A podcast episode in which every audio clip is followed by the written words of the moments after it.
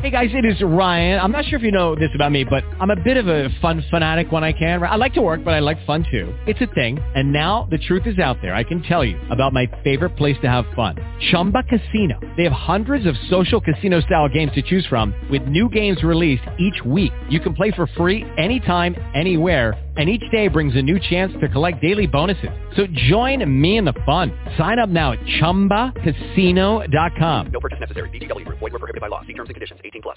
Blog Talk Radio.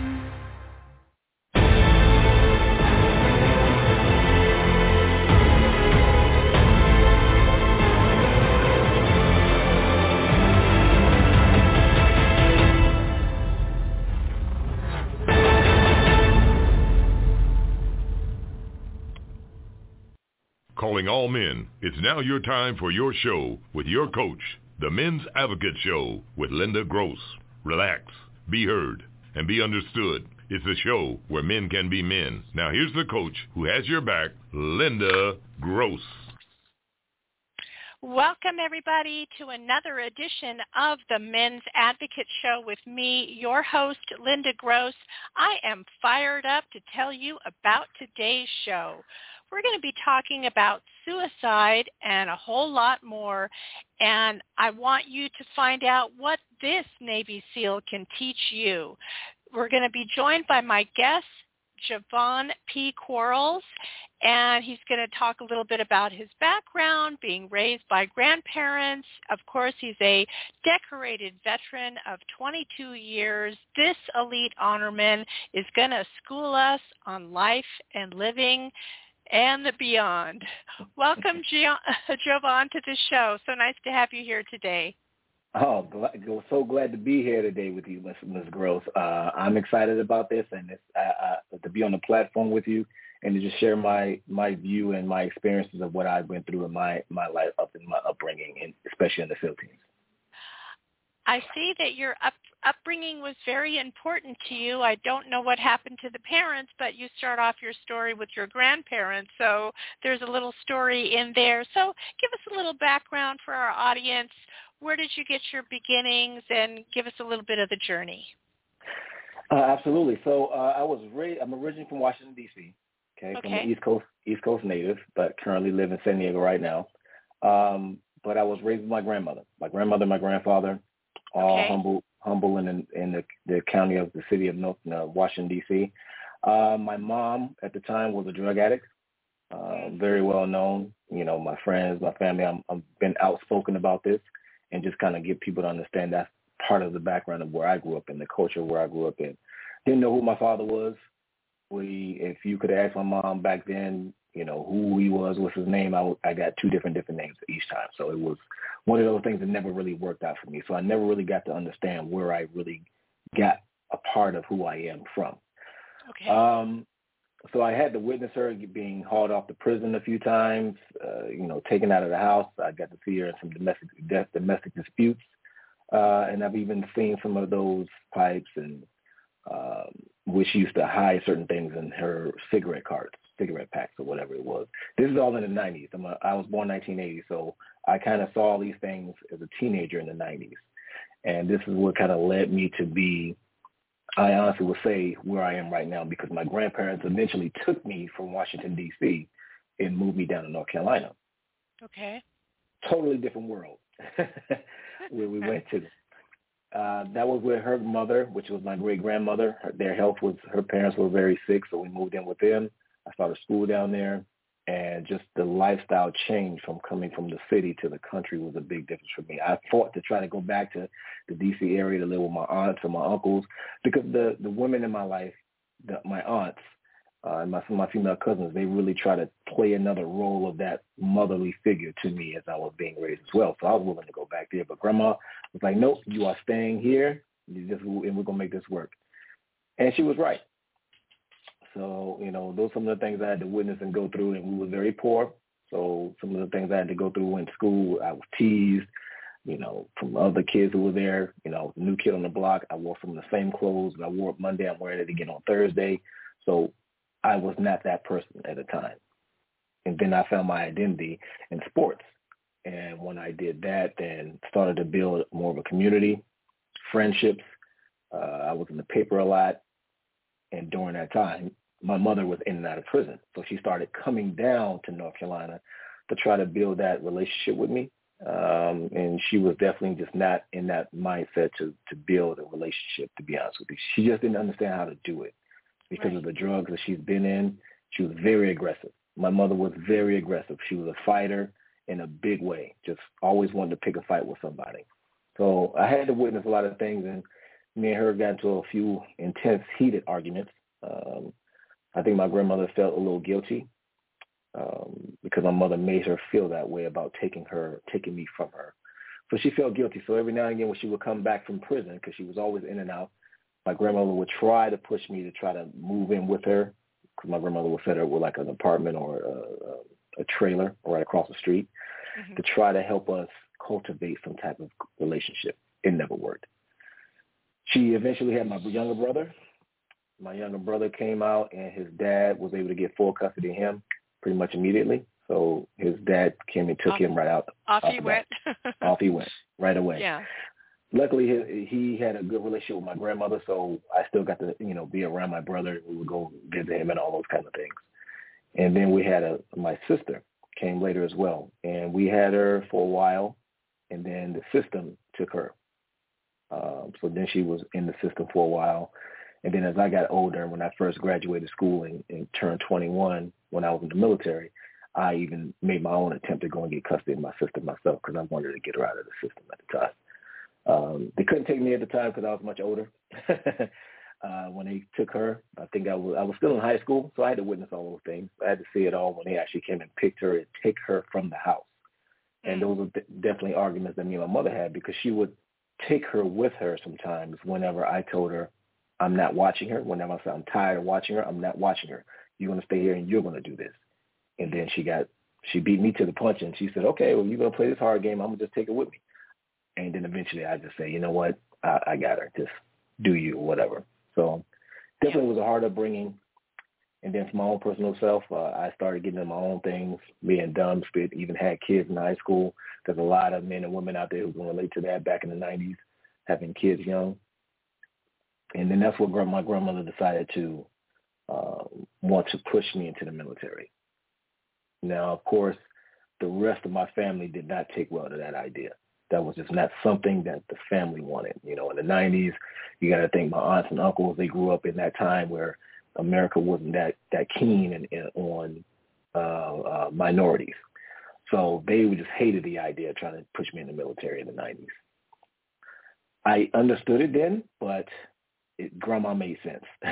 so I listened to grandma. She was knowing she knew she wasn't going to be around because her health was getting bad. She was a, an amputee because she was diabetic. Uh, she had a lot of heart issues. So a lot of the stuff I had to go through when I was going through school, like the athletics, the sports, she wasn't even able to witness some of those. She couldn't come to my games because her health was so bad. Wow. So she just knew that she had to do something for me. She wanted to put her baby somewhere where she felt I was going to be safe. Joined the Navy. Long story short, uh, when I found the SEAL teams, though, and I told her once I was in, that's what I want to do. Because I didn't come in on a Navy SEAL contract.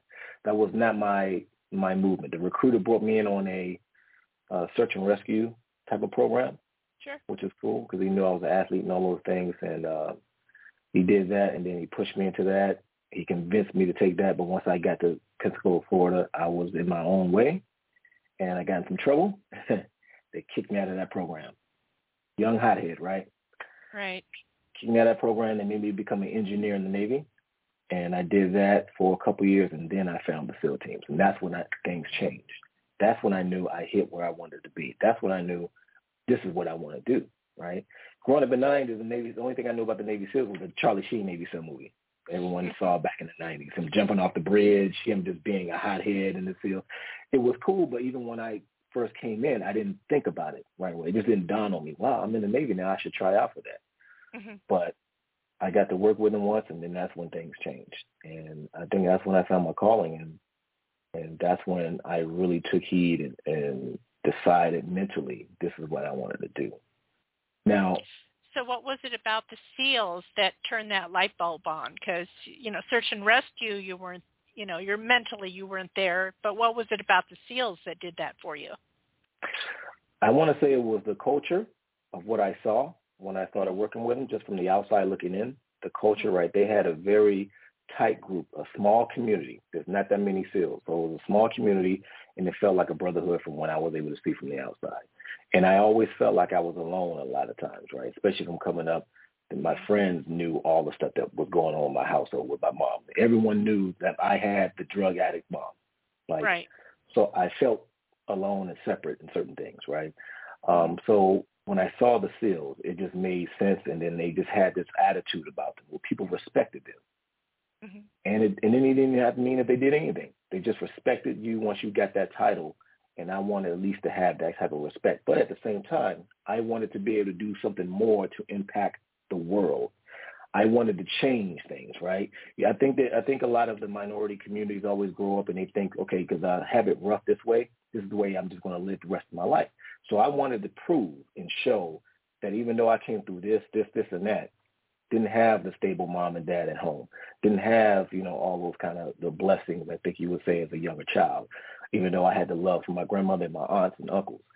But I wanted to show I can twist that around and become more and I wanted to be able to impact more of the world. So I really had that need and wanting to show that I could be more than what I was raised in, more than the culture that I was put into. And that's what made me want to become a Navy SEAL for the most part. And um, and that's where we started. And grandma didn't like it. now, was there a qualification process to go from search and rescue to the SEALs or or they just let you in that you know you were attracted to it and they said come on down how, how did that you, process go? You're absolutely right. There is a requirement. There's some tests you got to take. You got to be a certain level of academics that you have to qualify for with the asvab test coming into the military right. which i was not even qualified. So right. um yeah coming out of school i didn't pay I, with all the things that was going on in school you can probably see or know that i just had some academic issues growing up in school so I barely graduated school, high school, just to be honest. So when I had to take the ASVAB, I just took it and I almost failed it. Mm-hmm. So when I applied to be a SEAL, that's when I found out that I needed to do better. So I had to go through a lot of hoops to even apply, apply. I had to take a course. First, I had to ask my, my current command if they would allow me to go take two weeks off from working with them and take this naval course to help you increase your ASVAB, ASVAB score so you can qualify for certain things, for certain jobs. Right. Now, understand that means that I'm being taken away from my current position in the Navy, which was in the Seabees.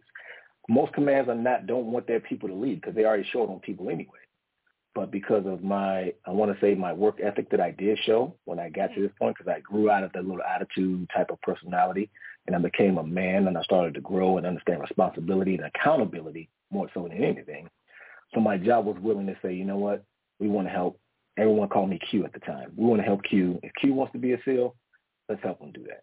Aww. So they approved me. They had your back. They had my back. They had my back, and that was I, that was a blessing. And I still know and talk to some of those those people that signed off, my supervisor signed off to allow me to go do that because that took me away from my normal job, which that meant somebody else had to take up the slack. Um, so I went this two week course here in San Diego took it, you know, we studied a lot, a lot of training, a lot of reading and all that stuff, and then took it as I began, got a high enough score where I qualified to at least a- apply for the, the Naval Navy SEALs program, which is called BUDS. BUDS stands for Basic Underwater Demolition SEAL Training. Right. So did that, and then I had to take a physical test. now the physical test uh, comes with water. Now, where right. I'm from in Washington D.C., there's no swimming pools in Washington D.C., so I didn't I didn't come up in this knowing how to really swim and do all these kind of things in the water. I yeah. was just a very athletic person that I could just muscle through something right. and figure it out. So this course was uh, the test was early in the morning. You had to do it 6 a.m. You had to do a uh, 500 meter swim and uh, under a certain amount of time, which was 10, basically I think around 10 minutes. You had to get it in 10 minutes to pass. Then you had to do a certain amount of push-ups in two minutes, a certain amount of sit-ups in two minutes, a certain amount of pull-ups in two minutes. And then you go off and do a mile and a half run, and you have to get that under, well, the higher you scored, like the faster you, you came in, that that made your application higher to get more You approved. get more points. Yeah. Yeah, get more points. Yeah. So the the score you had to pass was like 11 minutes run. So, but I just put out and did as much as I did. Now, with that test though, I I crushed it, completely crushed it. Wow. Now, I know a lot of high, I, I don't know during high school if there was a swimming pool. Not all high schools have swimming pools, or I don't know if there was a community pool in your neighborhood. But how did you get that swimming experience? They had a little training going on super early in the morning before everyone would go to work, where someone would teach you how to do the stroke.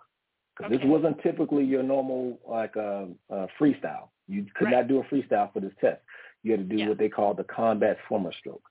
which is like uh, just a you know what uh, not a breaststroke, but a, it's a side stroke on the side and all that stuff. It's just Right. weird, Yeah. and the way they kick, you have to do it their way.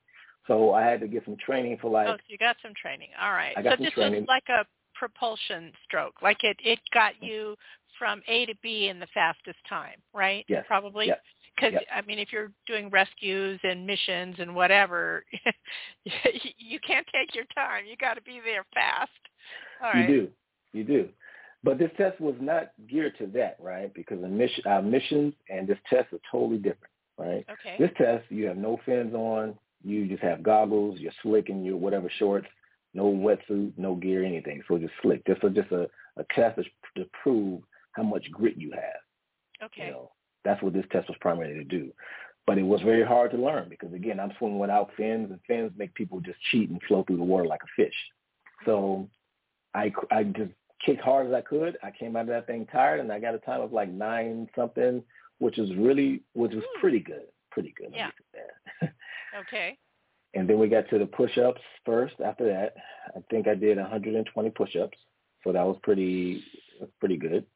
Was Were really you good. already in good shape ahead of all this? I Ahead was of in the good shape. testing? Okay. Yes. All right. yes. So I you was had a big gym foundation at least.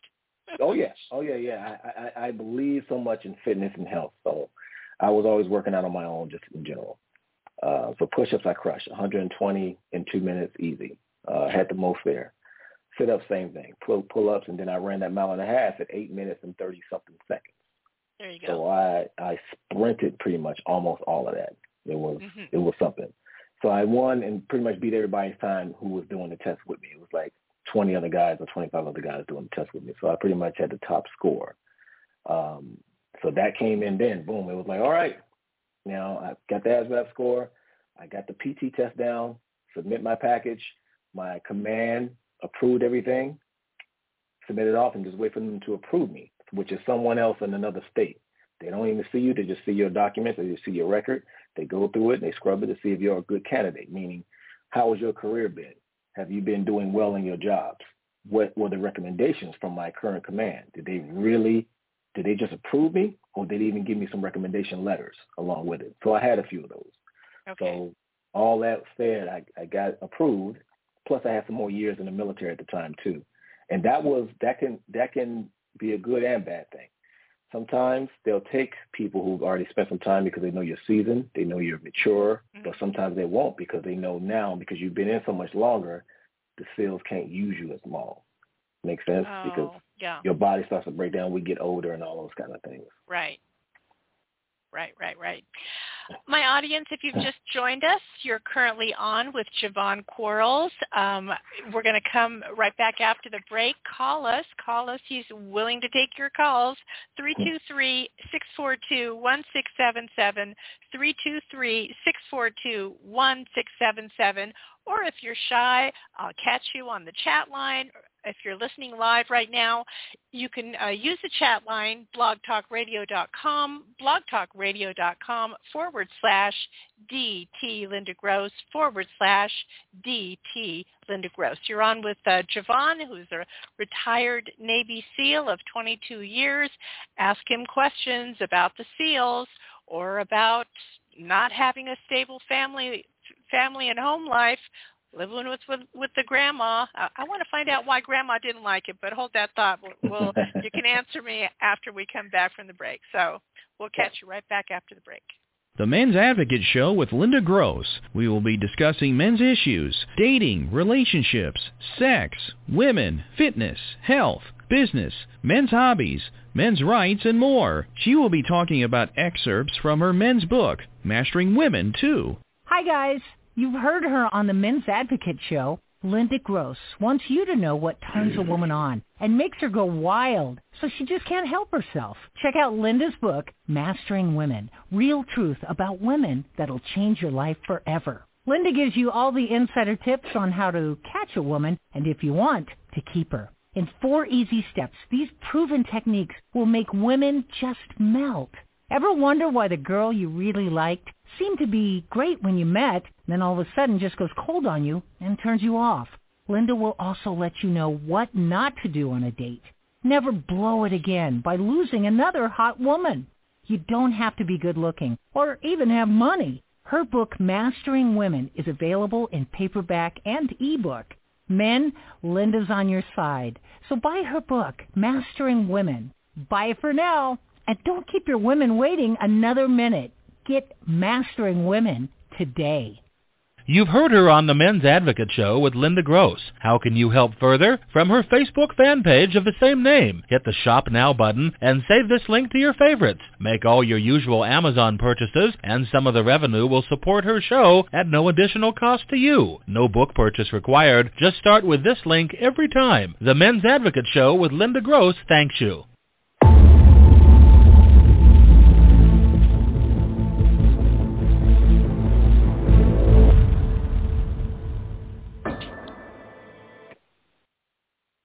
Welcome back, everybody. You're currently on with me, Linda Gross. Uh, you're on listening to the Men's Advocate Show. We have a wonderful guest here today, Jovon P. Quarles. He's a former Navy SEAL, and he's going to teach you a thing or two about life. So call him at 323-642-1677. 323-642-1677 seven seven. All right, Jovon, let's dive back in. Why did Grandma not want you to go into the SEALs?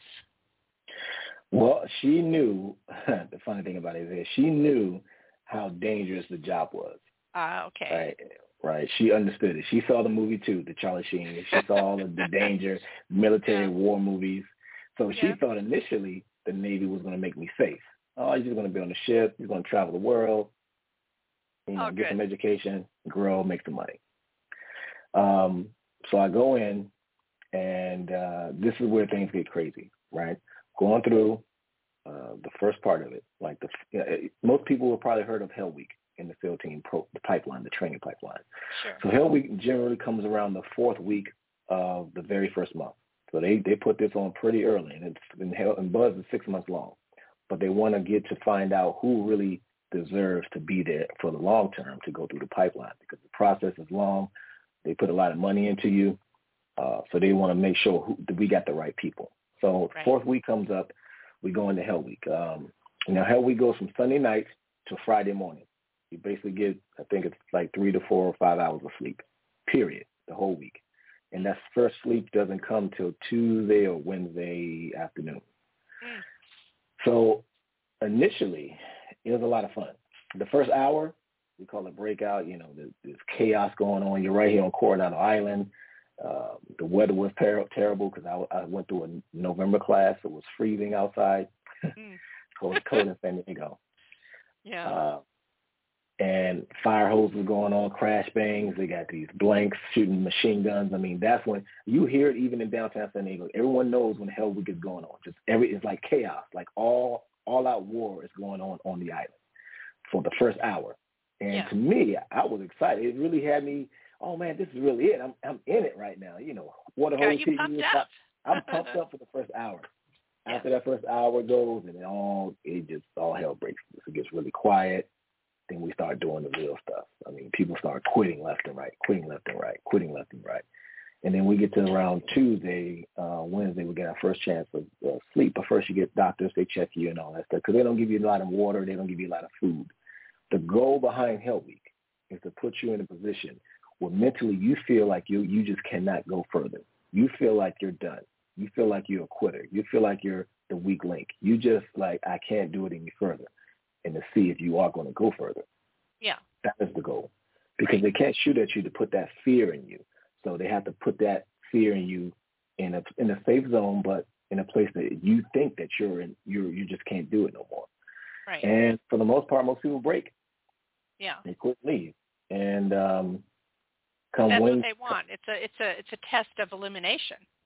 That's right. A test of elimination test of your grit, your resolve, right, your mm-hmm. resiliency, to mm-hmm. see if you really want to be doing this. Because everything, every profession, if you identify it as a profession, it has its challenges, and people have to understand anything that's worth having, you have to go through these challenges. You have to go through these these fights. You got to go through these obstacles. Times where things just doesn't seem like it's right for you, and you're going to see where you're really at, what you're really made of, man or woman, doesn't matter. Whether you want to be a doctor, whether you want to be a dentist, all that stuff will take hold, and you got to find out who you really are. So, and that's what they do, and most people just don't make it. More than most don't make it. And we went into Hell Week, I want to say, on that Sunday about 120 strong. Wow. We came out of Hell Week a little less than 50. Wow. In wow. just a week. But that Thursday, I had to go to the hospital. Oh, um, no. Wait, they this is pulled me out after of- Hell Week is over? This is during Hell Week. This is Oh, during Hell Week. During Wow. Hell Week, my kidneys, well, I didn't know it was my kidneys. I just thought I was having stomach pains because, again, they don't feed you enough food or water. So I was just having abdominal pain. So we're doing med checks. The doctor says, is anybody having any kind of pain? I say, yes, I'm having some pain in my stomach. Do you have Pepto-Bismol or something like that? That's all I can think of, right? I'm delirious right now. I'm a zombie. I've been going on fumes all week long, night and day. And then he had me lay down, and he pressed on my stomach. And when he pressed on my stomach, I it was excruciating pain. I felt it right away. And from that, the doctor knew it. He pulled me out of training. He said, "You need to go to the hospital." He, they, they called the ambulance and sent me to the to the next base hospital here in Balboa, the Naval Hospital. Mm-hmm. I had no idea. I was crying. I didn't even want to go. I was like, "What's going on?" I only got a couple more hours, and I'm about to be done with this part portion of training. We only got a few more hours, and then it's Friday morning. Yeah. But no, they wouldn't let me stay. So I found out when I got to the hospital that I had something they call rhabdo. Uh, I think there's a longer version, rhabdomyosin, myosin, or just rhabdo something. Mm. And what they say is the muscle breakdown inside your body, but it's turning into poison. It's poisoning because your kidneys can't flush it out. So my kidneys were shutting down.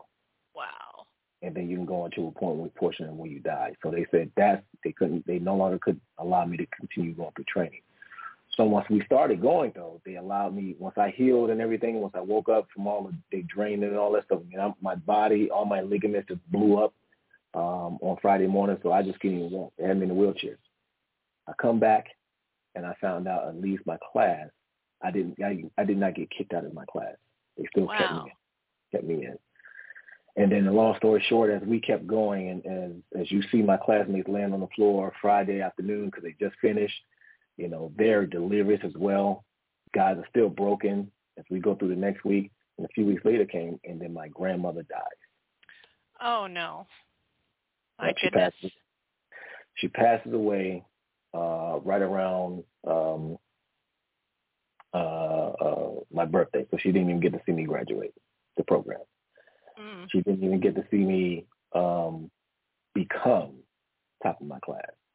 Right? 'Cause I just- Wow. so she didn't get to see that. So it was one of those things where I didn't want to leave, especially as well because I wanted to make sure Grandma would have wanted me to. Her name is Annie, Annie Quarles, Annie Mae Quarles, um, and she would have wanted me to finish the program no matter what. So I tried to stay in as long as I could unless till I had to leave, which I did because then my aunts called me. They were telling me that my grandmother made me like her beneficiary as far as settling all the estate issues. Paperwork. Yeah. So I had to go home then. And then I went home. I was the first person to see the body and all that stuff. It was just something brand, brand new for me, especially because she was the locking key for me. She was the inspiration for me to why I went into this program, partially because I wanted to impress my grandmother. I wanted to make her proud of me.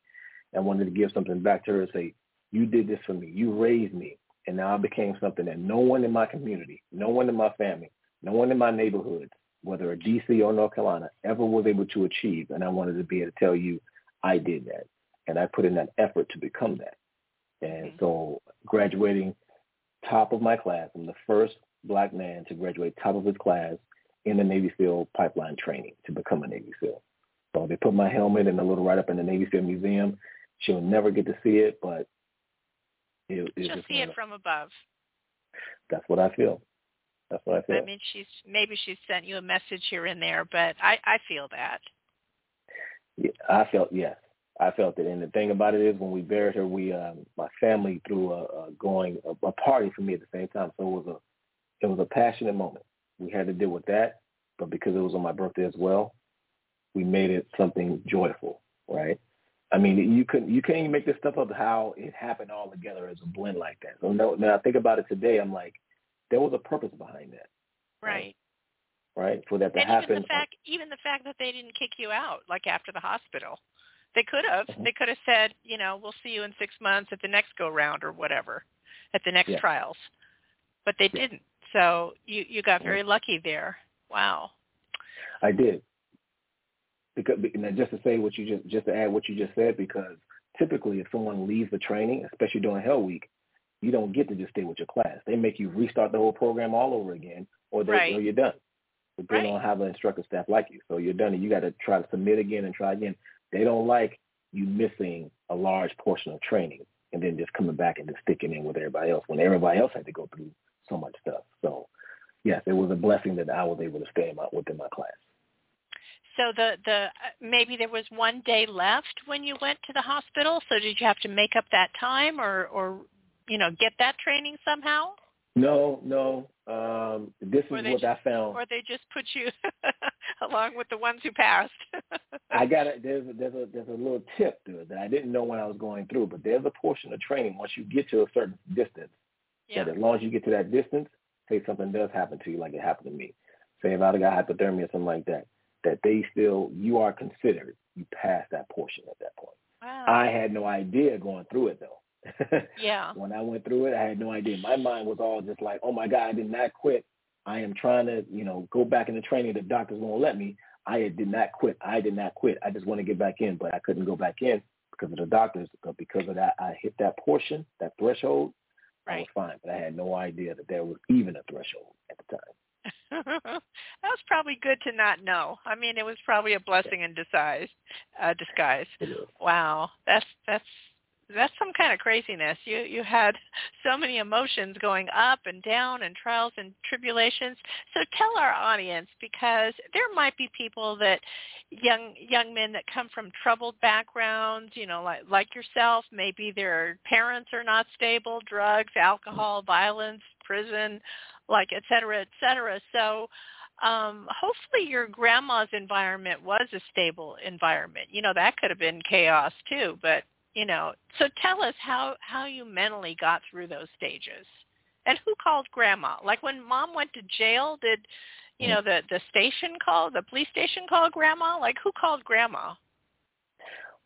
Good, good question. I'm glad you asked that. The details of that was we all lived in the house together at a time. So I was a kid. There was my grandparents, grandma, and granddad, my mother, off and on when she was out of prison, out in out of prison. My uncle lived in the basement, and we had a family friend of the fam- of the family, and then my aunt, and then me. So it was seven of us living in. Oh, okay. So you were already living there. All right, I didn't We- know that yep. part. Yeah, we was Okay. already living there, so anytime she was pulled out of the home for police, drugs, stay with my neighbor and just watch it. You know, I just just to get out of the home and be away from that. So I would just actually sit there on the on the on the uh, not the couch, but the uh, the porch because we had porches Yeah. in D.C. and watch this happen. Watch her get hauled off. Watch her kicking and screaming, cussing and fighting, and, and all these different kind of things. Right. Um, go ahead. I'm and sorry. and so and so many times you know young men they repeat what they you know all the bad stuff that happened at home or maybe they join a gang because they didn't have a dad and you know their brotherhood at the gang is their new dad is their new Yeah. people that have their back. So how do you like break out of out of that mold? Because not only did you break out of it i mean you excelled you know at the seals. So i mean you could have gone to the seals and been kicked out in a, you know a couple of days but you didn't do that. So there was some muster in you. There was some you know drive in you that made you keep going that i'm going to make this and i'm going to make the best out of it You know, you know, Linda, it was when I was going through all that, living in that house and seeing everything. hmm A lot of time what really help me to step to stay away from the drug part of it, stay away from the drinking, because I didn't even start drinking until well in my twenties because of some of the things I saw. What made that happen though, mm-hmm. it was seeing my some of some of my good friends in school because I had some bad friends in school too. The bad ones even, like I said, knew all about my mom and what she did, what she was doing. They would see her at nighttime, late night, doing stuff. So there was times where I just, you just don't want your friends to know what's going on with your mom like that. Right. Uh, but they did because they was doing the same thing together. Right. Oh. High school. Mm-hmm. Oh, So- so like perhaps their parents were hanging with your A lot- mom and wow. Their parents and them. Like some of my friends were doing drugs, selling selling drugs at least for sure that I knew for a fact. Where they were my high school friends, whether they were taking the drugs, Right. I'm not too factual on that, but I know they were selling them. So that always that was like the relationship bond that they, their mom and my mom all kind of had. So knowing my friends, some of them were just knew all these details of where my mom was at three in the morning. Like would tell me what's going on. Like I, I don't even need to know. I, I can care less at the time. And I and I created that little barrier of a wall where I did get very dismissive and I didn't even I learned to not care like emotionally about my own mom. And that's that's something where I always used to think not always, There uh, there was a time when I was like younger, well I accepted that and I thought that was, you know, protecting me. But then as I got a little older, especially now, I sometimes hope that I won't be judged in, unfairly before how the, how I viewed her, right? Because I think everyone goes somewhere when we die, but I could not stand her for things that I saw and things that she was doing and things that came back to me. So I didn't want to be that way, right? But some kids, they just flow, easily flow into it. Like I said, some of my friends, they were already doing selling drugs because their moms were already involved with it. It was one of those things. I think what helps kids, and I used to get out of that, one, you have to want to. You have, you really have to want to, right? Some of those things got to hit you as hard to say, man, that's just disgusting, especially when your own mom is doing it. You don't want to be doing this stuff with your mom. What is this? This is weird, right? It just doesn't even feel right. Right. Um, so you got to want to, and then some of my good friends, my better friends, their parents would, you know, have me come over and stay the weekend, you know, stay with them. Uh, my coaches that I had, they knew a little bit what was going on with my family. Um, so they would really mentor me when I was going through all these things, my upbringing, and try to be better for me, especially my coaches. My coaches, I love them, and some of them I've even seen since I've been out. Like I've seen some just even last year in Las Vegas Mm-hmm. um, they still communicate with me, and they're just so proud of what I've done in the, from North, from when I left North Carolina. So those type of people tend to put a accountability on you that you don't want to make them down, let them down. And then my aunt, two of my aunts, I mean, they tried to be my mom, play that mom role, well, three actually, try to play that mom role for me, and would come and give me, you know, try to buy me new clothes for school whenever the, the summer was getting over because always my grandmother could not always do that because Right. what she was dealing with. Um, so they tried to play that role for me and fill those gaps. And it worked out to a point where I did not want to make them feel bad either. I wanted to make sure I gave them something. Like, I want, and I called mom's mom. And so I think it's an accountability thing, but you got to also have it. And then it's some awareness piece, right? You got to have people who are willing to take those steps to be in your life. My coaches, my friends' parents, right? One of my friends' parents, his mom and dad were pastors in the church. So every time I went to hang out with them over the weekend, I had to learn to accept that we're going to church every Sunday. I had Right. to accept that we're praying over dinner every time they made food. I had to accept that, even though he had all the cool clothes, all the cool toys. It was fun, but even when I was there, I had to still learn to understand and respect these things. So I learned to show respect more.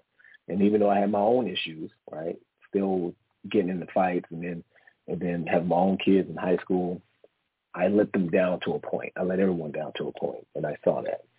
And for me, I was like, man, I gotta. How can I correct this? How can I be something still more and show them that hey, I wasn't a lost cause. Yes, I was a high school top athlete. I didn't go to college to play athlete, like play that sport, like you would think. But I was able to turn it around and still be something that most people would never be able to do. There's millions of athletes out there, right? Right. There's not millions of Navy SEALs.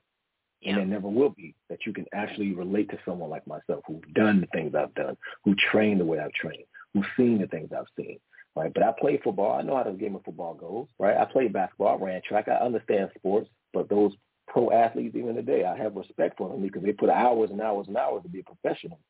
Right. But they'll never match what I believe I've done in the SEAL team or any other SEAL because we're just two different groups of people. I can go and do that sport, but they could not do mine because so many people have tried and failed.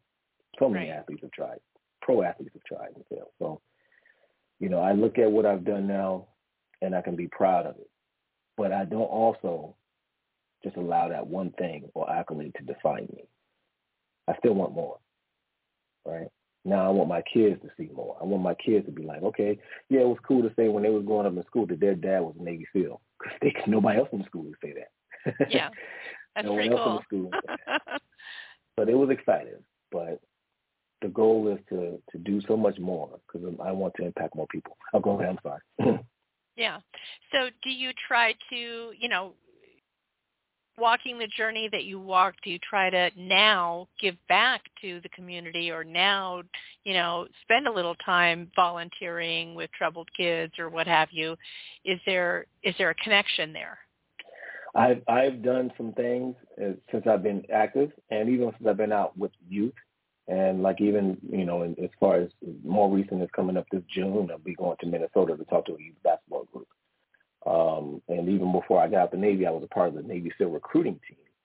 We Mhm. called the Scout Team at the time, or Naval Special Warfare Assessment Team, where we would go out and talk to college and high school about the program, about not not just about becoming a if they wanted to, but give them an idea and understanding that you still have to churn and grow and be better, right? So we would go out and talk to these colleges and high schools and talk to them about that and let them understand that there's a growth process to life.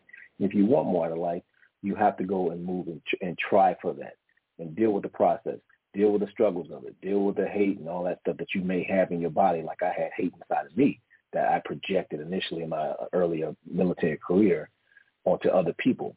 And so I want to do more of that. And I'm even going to, write I'm writing a book as well currently.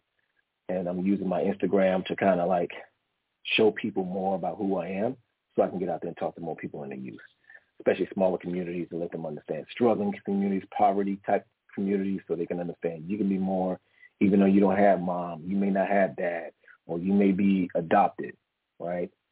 There's a, there's so many different coaches in the team. There's many Navy SEALs I met who were adopted, right? Mm. So it just goes to show you everyone has a different background. Everyone has some type of struggle, right? Right. Yours, it just goes to some levels are just different. But I want to really give back to the youth. So that is my mission now that I'm out, retired, is to really get in front of more younger men and women and talk to them about resiliency, uh, struggle, uh, changing your life around, never just being a victim. Stop playing the victim. Stop accepting that whatever life life you grew up in is the life you do. You just have to you're deemed for the rest of your life. Don't Right. accept that because we can always change it and do what we need to do and become who we want to become. Right? Anything is possible, but it's just going to take a lot of hard work based off of whatever that thing is. And then challenge yourself. Don't just do the small things. Don't just take the easy road. There's so many people in, in these these poverty-ridden uh, um, areas where they'll just do the basic stuff. And I'm not saying this is wrong. Like let's say, for example, uh, most kids where I grew up in, all of the, the girls, they would just grow up and say, okay, I'm gonna do hair because everybody's doing hair in everybody's house, Right. right? it, Comes naturally. It just comes Yeah. naturally. And I, I want to be just doing hair and all. I'm like, there's more to you that you can do more than just doing hair. Not saying Right. there's nothing wrong with hair, but open up that box or take the top off of it Right. and look further past and what's in right in front of you. You can do more than just that, right? At least try, give it a shot, and see what happens. I mean, look at you. You could have stopped with football, but but you wanted more. You wanted to take on the challenge. There aren't too many people who who have the honors and the the distinction and the accolades that you do. So I, I think it's brilliant. By the way, he uh, Jovon mentioned his IG. It's and it's the same name for his website also. Elite Seal Fit. Elite Seal Fit. All one word. Seal is S E A L. You're going to need to check him out. Follow his IG. Go hop on his uh, website. So he's in the process right now of writing his book. He also has um, uh, he's a mental health and in the wellness industry. He's a fitness trainer, coach and public speaker. So you got you got a lot on your uh, plate there. so I hope um, some of these avenues are are available uh, to the audience on your website. So that's super cool. So yeah, so you're you're writing you're writing about your journey now, right? Yes, about my upbringing and how you know the struggles of that. You know, things that I saw, how I went through a lot of things and the challenges I faced. Right, not being one of those really smart, educated, you know, kids coming up, feeling like I wasn't, feeling like I was dumb. Right, I had such a negative attitude towards who I was. Mm-hmm. It, it just took over. So I didn't want to be a part of that, and I wanted I wanted to grow. So I'm trying to write a book about that and teach people. Listen, when you read my book, when you hold it in your hand, it's going to be the title of it. I'm going to give you a little tip. Why not me? Right? Why not right. me? Because when you pick up that book, you're going to have to ask yourself that when you just say the title, name of the title. Because why not you? Why you can't be uh, a, a top influencer? Right? Why you can't be, uh, uh, you know, a radio host? Why you can't have a podcast? Why you keep, why you can't be another Linda Gross? Right? Why you can't be another Jovon Quarles, but me in your own version of that. Why you can't be this or that or whatever it is. So why not you?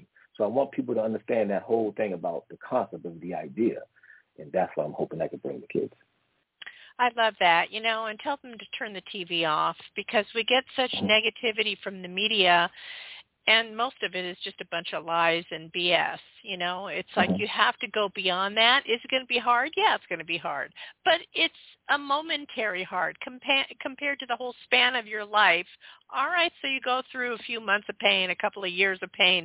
So what? You're going to live till 80, 90, 100 years old. It's going to be a blip on the radar, for goodness sake. Go through mm-hmm. it. Come out the other side. That way you can walk in a room and be proud of your accomplishments. Be proud that you broke the mold, that whatever your parents' mold was doesn't have to be your mold. And you're a, right. a shining example of that. So tell me, uh, uh, tell us about the the seals. What were one or two things that you just like? Whoa! I had no idea that was going to come up, or I had no idea I was going to face X, Y, Z, whatever that was. What was what was surprising to you? Uh, uh, we want to say BUDS first, the training, or actual seal once it became a seal. Yeah, wh- whatever you want to speak to. Um, let's talk about let's let's talk both sides, right? In the training right. pipeline the first part of the training pipeline, when once we finally got up to, once we were getting to Hell Week, right? There's a portion called drown proofing. Okay. Most people YouTube it, YouTube it and see it, which is where you hop in the pool, you're tied up with your hands behind your back and your feet around the ankles, right? And this portion of a test goes on about 20, 25 minutes long that you have to pass in the water tied up like. Damn, now, you gotta be Houdini.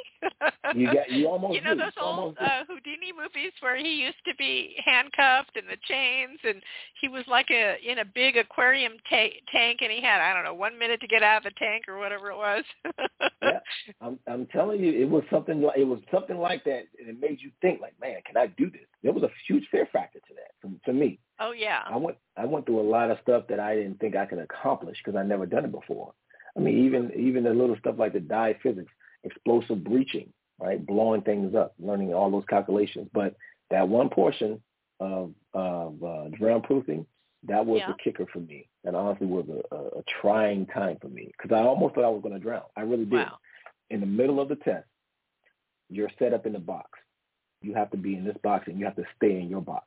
Right? Okay. And the job is to initially the part of the initial part of the test is to float. You have to float. Well, I don't float at all, and I'm tied up, and I have to stay in this little box. Everyone has to stay in the box in their own portion of the pool, and it's a small box. So I will have to get some air, tied up, hands behind my back again, and then I will have to like let myself hover, drop down a little bit, and hover around the you know the 10, 9, 10 feet, and I will stop. That's where I will float at for the most part. Other people will float with their backs on the surface, so all they have to do is lift up their head, get a breath, come back down. Right. Lift up their head, okay. get a breath, come back down. So for me, now I have to kick like crazy to get back to the surface. And I will get to the surface and I will try to hurry up. Now, I'm, you know, I understand I'm panicking. I'm kicking more. So there's water thrashing around me now. So when I put my head out of the water, it's not calm water at all. It's moving water. There was a few times where I just breathed in water. I didn't get air. So mm. now I'm in a point of my head where my mind says, oh my God, I didn't get no air. And I got to keep trying to kick or let my let all my air out, go to the bottom, and then try to just push up. And that's what I had to do. On that way down, mm-hmm. it was one of the hardest things. My mind is telling me, you got it, you got it. After I let everything out, just get to this bottom quick. And I, I fell pretty fast, hit the bottom, and you're in a 15 foot uh, portion of the pool, I think, 15 or 20. And push up as hard as you can to get to the surface and break that. And I had to do that a few times just to get my mind to calm. The thing that kept me going, because you can see through blurred vision, right? You can see an instructor swimming around you. You just see this black entity floating around you because the instructors are all in wetsuits in the pool. So I knew what they're doing is they're getting ready to pull me out and just angst me. Because if they see you panic too much, they're not keeping you in the pool. Your, your portion of the test is over. You're done. So as I can see yeah, him, too much hovering, panic, you're going to run out of oxygen. So oxygen. you know it's Mm-hmm. it's hard to maintain the calm level, but with the calm level, you're not sucking up too much ox- oxygen. All right, Mhm. go ahead. So You they're already- you- circling around. Uh-huh. You already understanding this. You got it. You got it right Yeah. there. And I'm seeing him and I'm panicking more because I'm like, oh my God, if I don't get under control, I'm it's done. time. Yeah. He's going to pull me out. So I have to figure out a way to calm down. And what did it was I was thinking about my grandmother, Okay. thousand percent. I thought about making my kids as they get get older eventually be like, man, my dad is a Navy SEAL. So as I try to bob this few more times and try to get up and just barely break it, don't bob and just bring your whole chest out of the water because you're just gonna you're just creating more need for air. Right. Try to get up to just come break the surface and try to just open your mouth and get it. But it's about calming down. So I had to learn how to relax in panic, relax in the, the face of fear. And that's where Right. people go wrong in every all life parts of you know portion of their life, a lot of portions, different portions of their lives. We panic and we get a fear and we think we can't do it, and then we leave. We let it go. hmm And I finally got it under control. And the next thing I know, the rest of the test, test I cruised right through it. I had no more trouble once I broke through that that mind barrier, that wall that I had in front of me, that I am Yeah. going to drown. I am going. I'm not going to pass this test. They're going to kick me out, and I'm done with this program. Period. I finally got it down. I had to find that what they what people say. Find your happy place. Yeah. um, I found it, and I made it through it, and uh, that was a hard portion portion for me through the program for six instance. Now, when I became a SEAL, like I said, um, uh, when I became a SEAL, I would say the hardest thing was we train harder than we go on deployments. Uh, I'm trying to make sure I can say the right, say what I can, what I'm allowed to say. But we train harder than we go on deployment. So when we train for combat here in America, we train so intensely that it's, all, it's, it's almost on a portion of like everything you're going to fail this test. I mean, we're we we use you know um, simulated, simulated rounds, so they actually shoot a projectile that will hit you, so you know you got hit.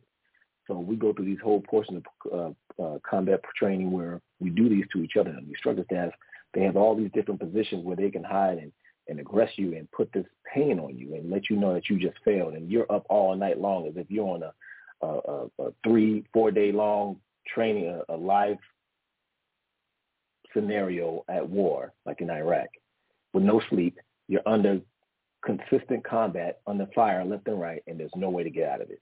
And I'll tell you what that did for me. Going through some of that, the hardest part about it is you know, barely drinking out there in the desert here in California, hot as I don't know what, 120 degrees. You're just dealing with it. You're just taking it, right? You're trying to run for cover. You're trying to cover your buddies. So the, the instructor says this guy over here is down. They've been injured, and you got to get this person out of the fight. You got to still win the fight, and you got to move. You got to call in air support. You got to call in so many different things. You got to let people know what's going back at headquarters. All that did was it made me stronger to know that when we go to actual war, that anything that we face, we can we can um, uh, overcome, Overcome. that. Yeah. So those are some of the things. It was just it was just the, the high intensity and consistency of how it was, especially out in the desert out here in California. I think the hardest part about these things is your mental demeanor, you know, because boy, that that head up there, it's so noisy at times and you have to quiet it down and tell it to shut up, you know, it's like I got a job I got a job to do. So sometimes when I find myself in high anxiety uh, situations, I mean, much like you're saying, you thought of your grandmother. So I will look around the room and I'll tell myself, all right, just count how many green things there are in the room. And just making that little shift, like it takes down the anxiety, you know? Yeah, and it does. maybe I only have to do it for four or five seconds but you know up until then you feel like you're going to throw up. You feel like you know like the anxiety level the adrenaline level is is too much. You can't handle it. I'm like just shut up. Just walk look around the room. Count the green things. Oh today there were five green things and you know a week from now there were ten green things or whatever. But it's just mm-hmm. so silly how just you know remove your mind from the situation because that's your biggest foe it's trying to keep you safe. That's why Yeah. it's doing that, but you don't think so at the time. No, no. You just think you're in the you're in the you think you're in hell. You think Yeah. you're in the worst piece of it. You know, it is a mind thing, and people don't realize that. Just like you said, and if, if the world, more people in the world understand that it's a mind thing, uh, then we can overcome so much more if we just put our mind to it and focus. Even when it gets hard, I'm telling you, so many people will be so much better off in their life. It would be so much different. I had to learn that in the SEAL team. The SEAL team really tested me, tested my resolve and everything. I mean, it tested I me. Mean, you not only what I just had to deal with that example I just told you, but just the accountability to your next man, to your brother SEAL. When I first got to my very first SEAL team, their mission is they're ready to go to war. They already work with each other. I'm the new guy, right?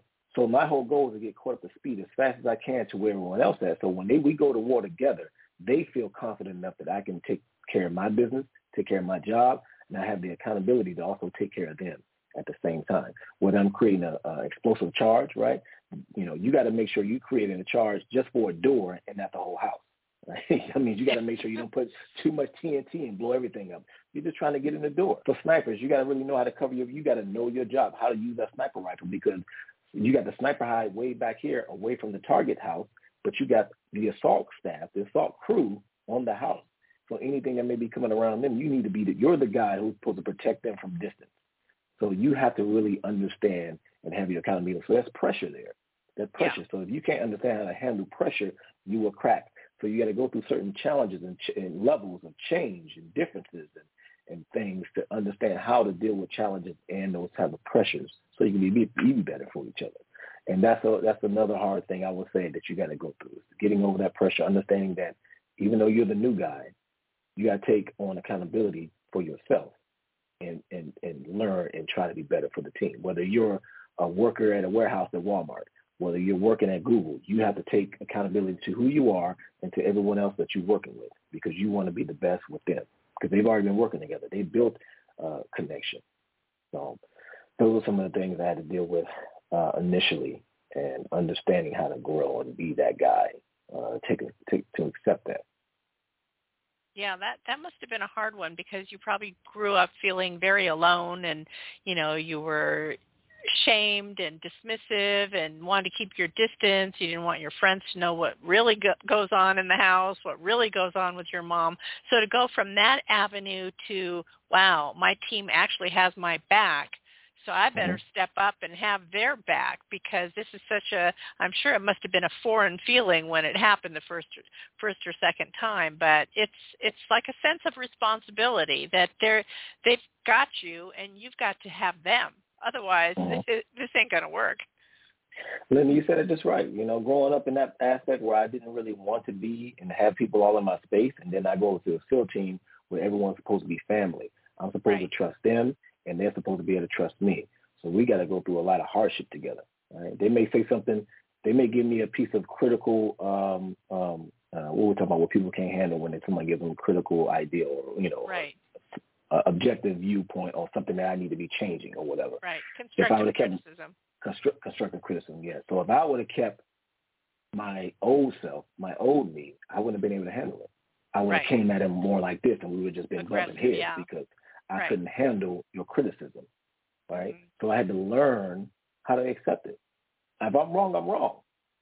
You know, if- Right. if, if I'm doing something wrong, I need to be corrected. Teach me, and then I need to be acceptant, be willing to accept that, right? And I need to be humble enough to say, yes, I'm willing to be here.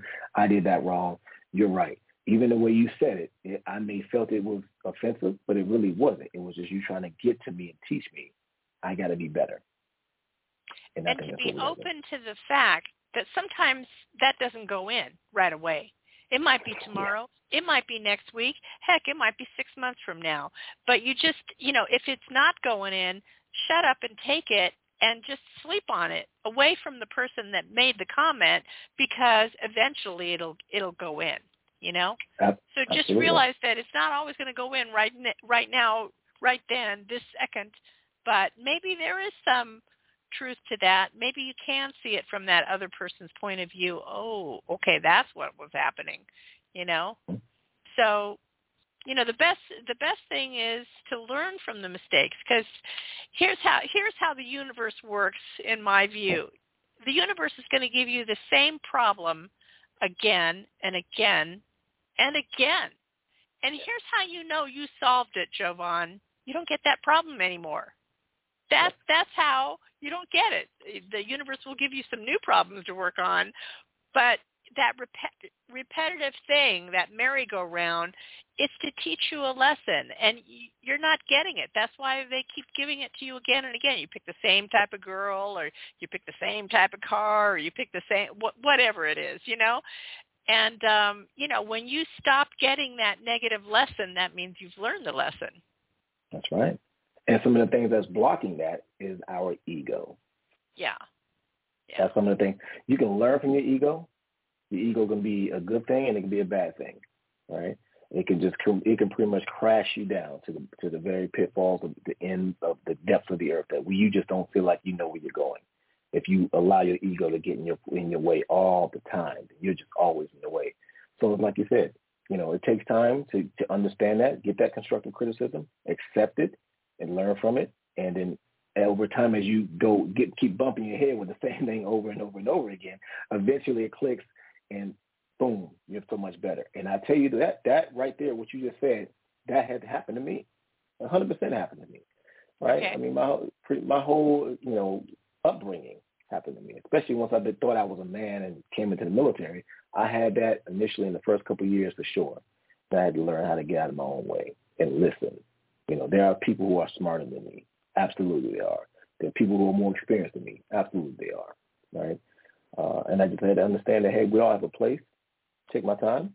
I'll find it. I'll get there. But you ain't got to bite everybody's head off now because they said something to you. right. So I understand that you had uh, six deployments, mainly Mm-hmm. in Iraq, and congratulations, you won the uh, Combat Action Medal. So I know the military usually does a fabulous job of training you for combat, training you for, you know, anti-stress, anti-anxiety, you know, like finish the mission, et cetera, et cetera. What is your advice on the exit strategy? Like, you know, it, how do you keep your mind on straight after you've seen these combat situations? How do you get through that, you know, post-military? Uh, you know, what, I, when I get asked that question to me personally, some people do ask me all the time. How do you handle war? How do you handle death? Right. Okay. The SEAL teams are an offensive unit, so their job is to be trained to go out there and take people out. You got to understand Yeah. that. You have to mentally, mentally be ready to accept that. There's no easy way. There's no sugarcoating that. You are trained to be an offensive unit. You're not defensive. We're going to go and get you. That's our job Right. the way I try to compartmentalize it to where I feel safe in me and understanding it, right, is because I felt like the job that I was doing is for the better lives of others, Mm. right? I had to accept and know that, listen, I'm being trained to go to a portion uh, area in Iraq, take out the bad people, right? Help Iraq or help this at least this one small community live in a space where they feel safe, where they can go to their own markets and not feel like they're going to be assassinated, not feel like there's going to be an explosion at the, local grocery store or the local market in Iraq. They can go out there with their kids because people used to have a, a bad connotation here about what the people like were like in uh, Iraq. And I would always come back and say, there are really good people over there. They want the same thing that we want. They just want peace. They want to be able to take their kids, their grandkids, their brother, their sister their husband and wives, their boyfriend, girlfriends, to a show, to the market, to wherever. I mean, they have swimming pools over there. They want to be able to just enjoy those lightly, lightly things that we all have here in America. And they want these people, these bad people to be out of there. I understood it and I accept that role, that my job is to clean out and help these people live a free life. And that was how I was able to compartmentalize it and that bring this stuff out to the surface of the things that I saw on my deployments, things that I witnessed, the, the times of near death that came my way as well. I didn't want to live that. And I just needed to make sure I understood that this is for a good purpose.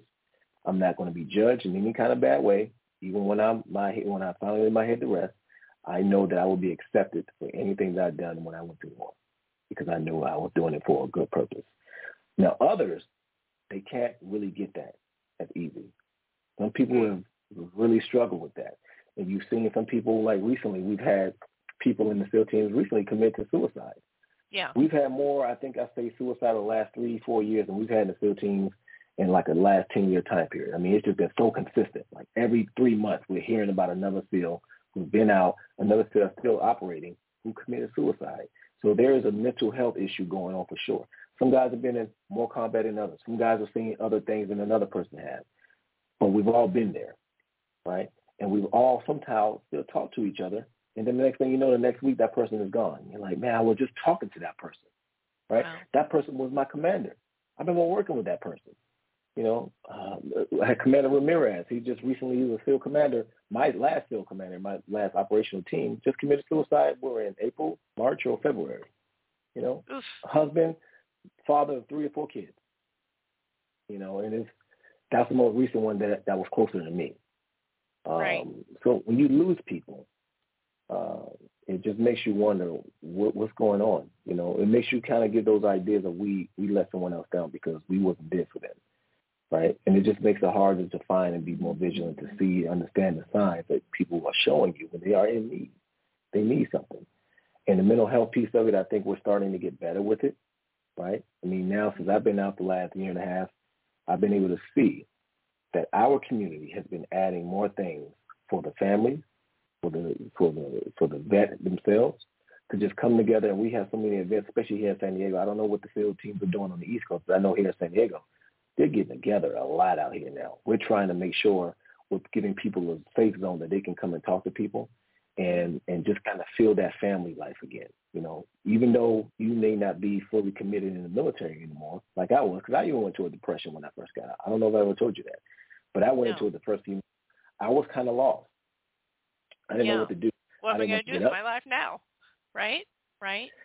I didn't know what to do. I didn't want to get up, uh, and I had to call a friend of mine and ask him, did he go through some of this? Did this bother him? And he, and he called me back, and you know, I, I texted him, and he called me. He didn't just text me. He was like, let me call, because he went through it, and then he wanted to really let me understand. Hey, listen, this is what you got to do now. You got to get away from.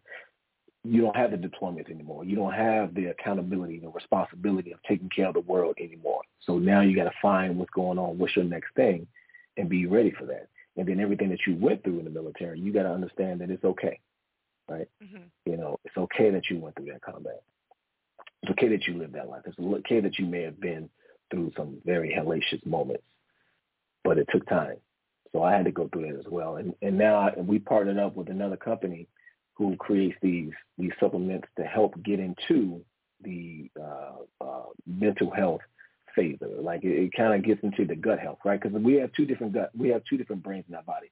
People just really focus on the brain, but we don't Sure. understand that our belly, the gut health, is what sends signals to the brain that also gets you in that mood, that good mood, that happy mood, or you can be in that negative mood where you're just going downhill.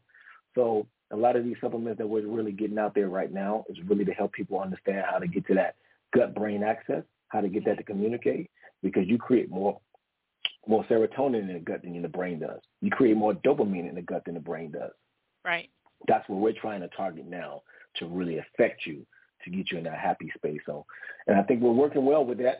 Uh, I'm happy about it.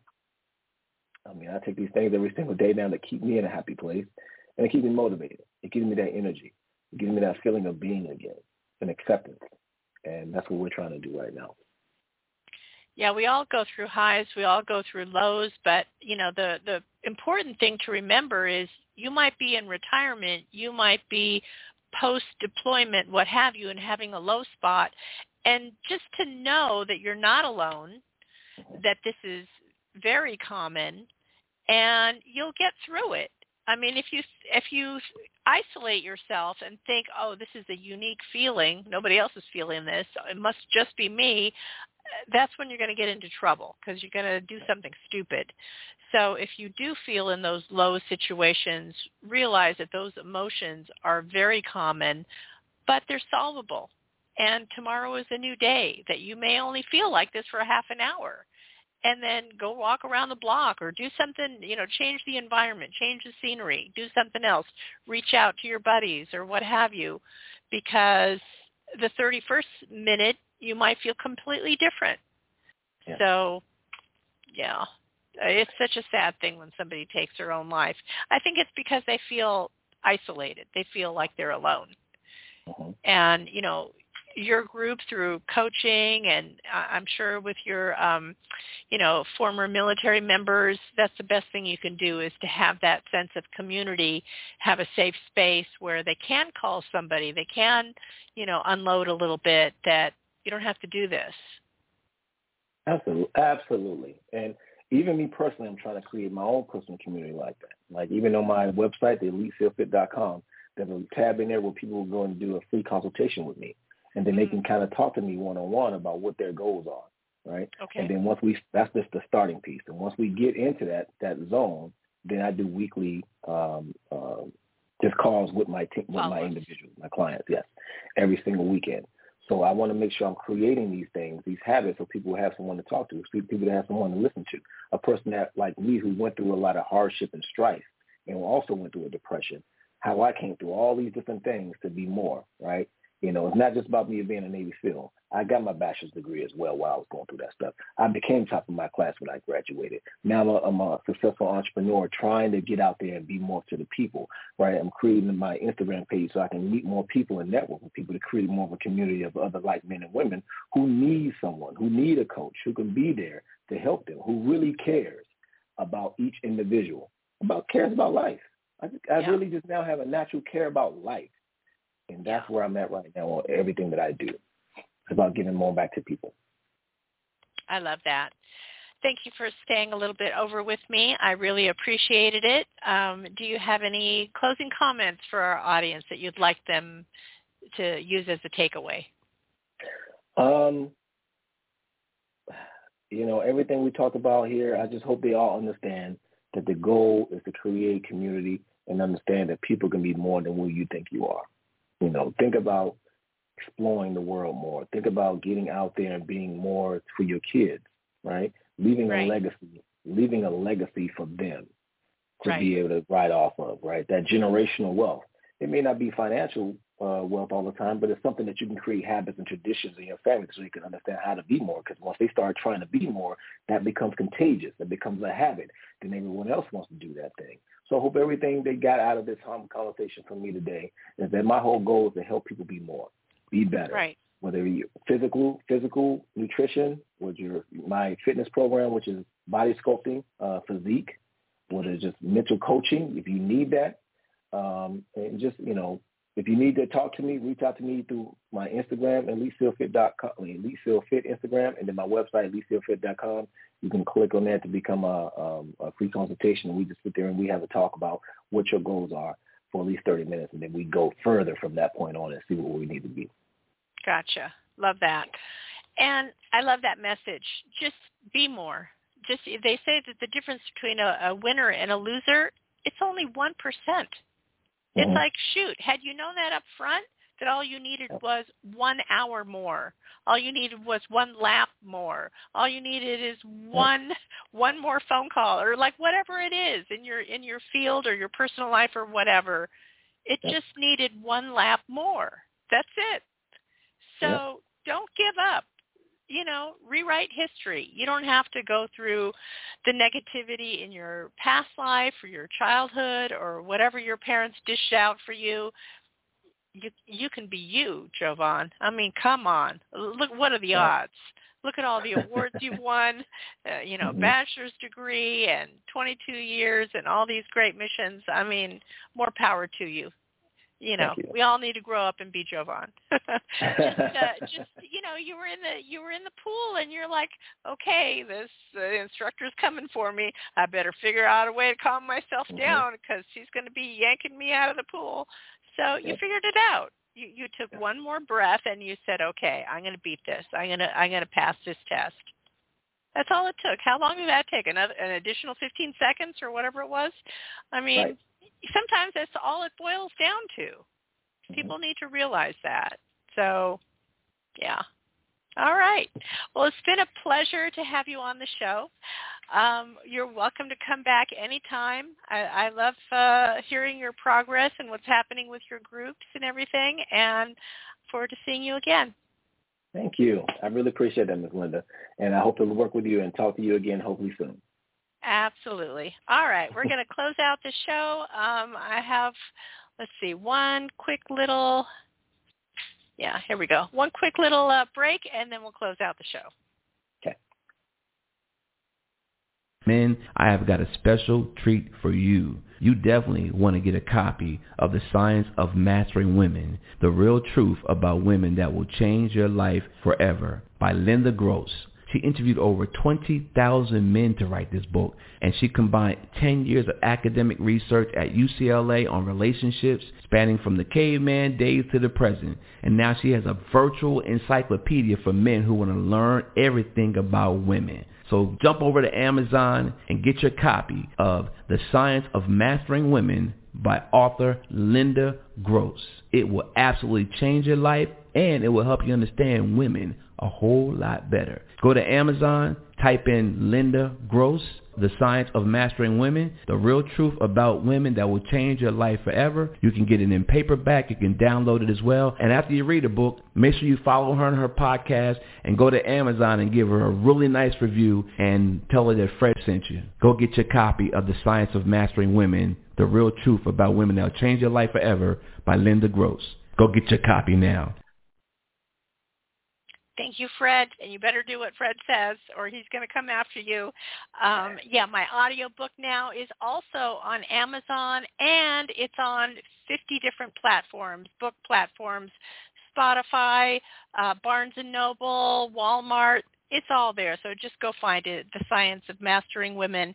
Thank you so much for joining us today. I really appreciate it. We were on with uh, Jovon Quarles, and we will, this was a special edition. I had to make room for Jovon because I really liked his story, but we'll be back at our regular time next week on Wednesday at 3 p.m. Pacific, 6 p.m. Eastern Time.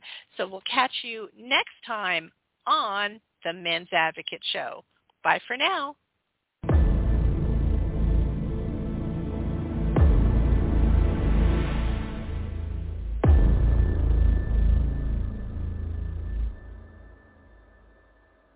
Hello, it is Ryan, and I was on a flight the other day playing one of my favorite social spin slot games on ChumbaCasino.com. I looked over the person sitting next to me, and you know what they were doing? They were also playing Chumba Casino. Coincidence? I think not. Everybody's loving having fun with it. Chumba Casino is home to hundreds of casino-style games that you can play for free anytime, anywhere, even at 30,000 feet. So sign up now at ChumbaCasino.com to claim your free welcome bonus. That's ChumbaCasino.com and live the Chumba life. No purchase necessary. VGW. Void were prohibited by law. See terms and conditions. 18 plus.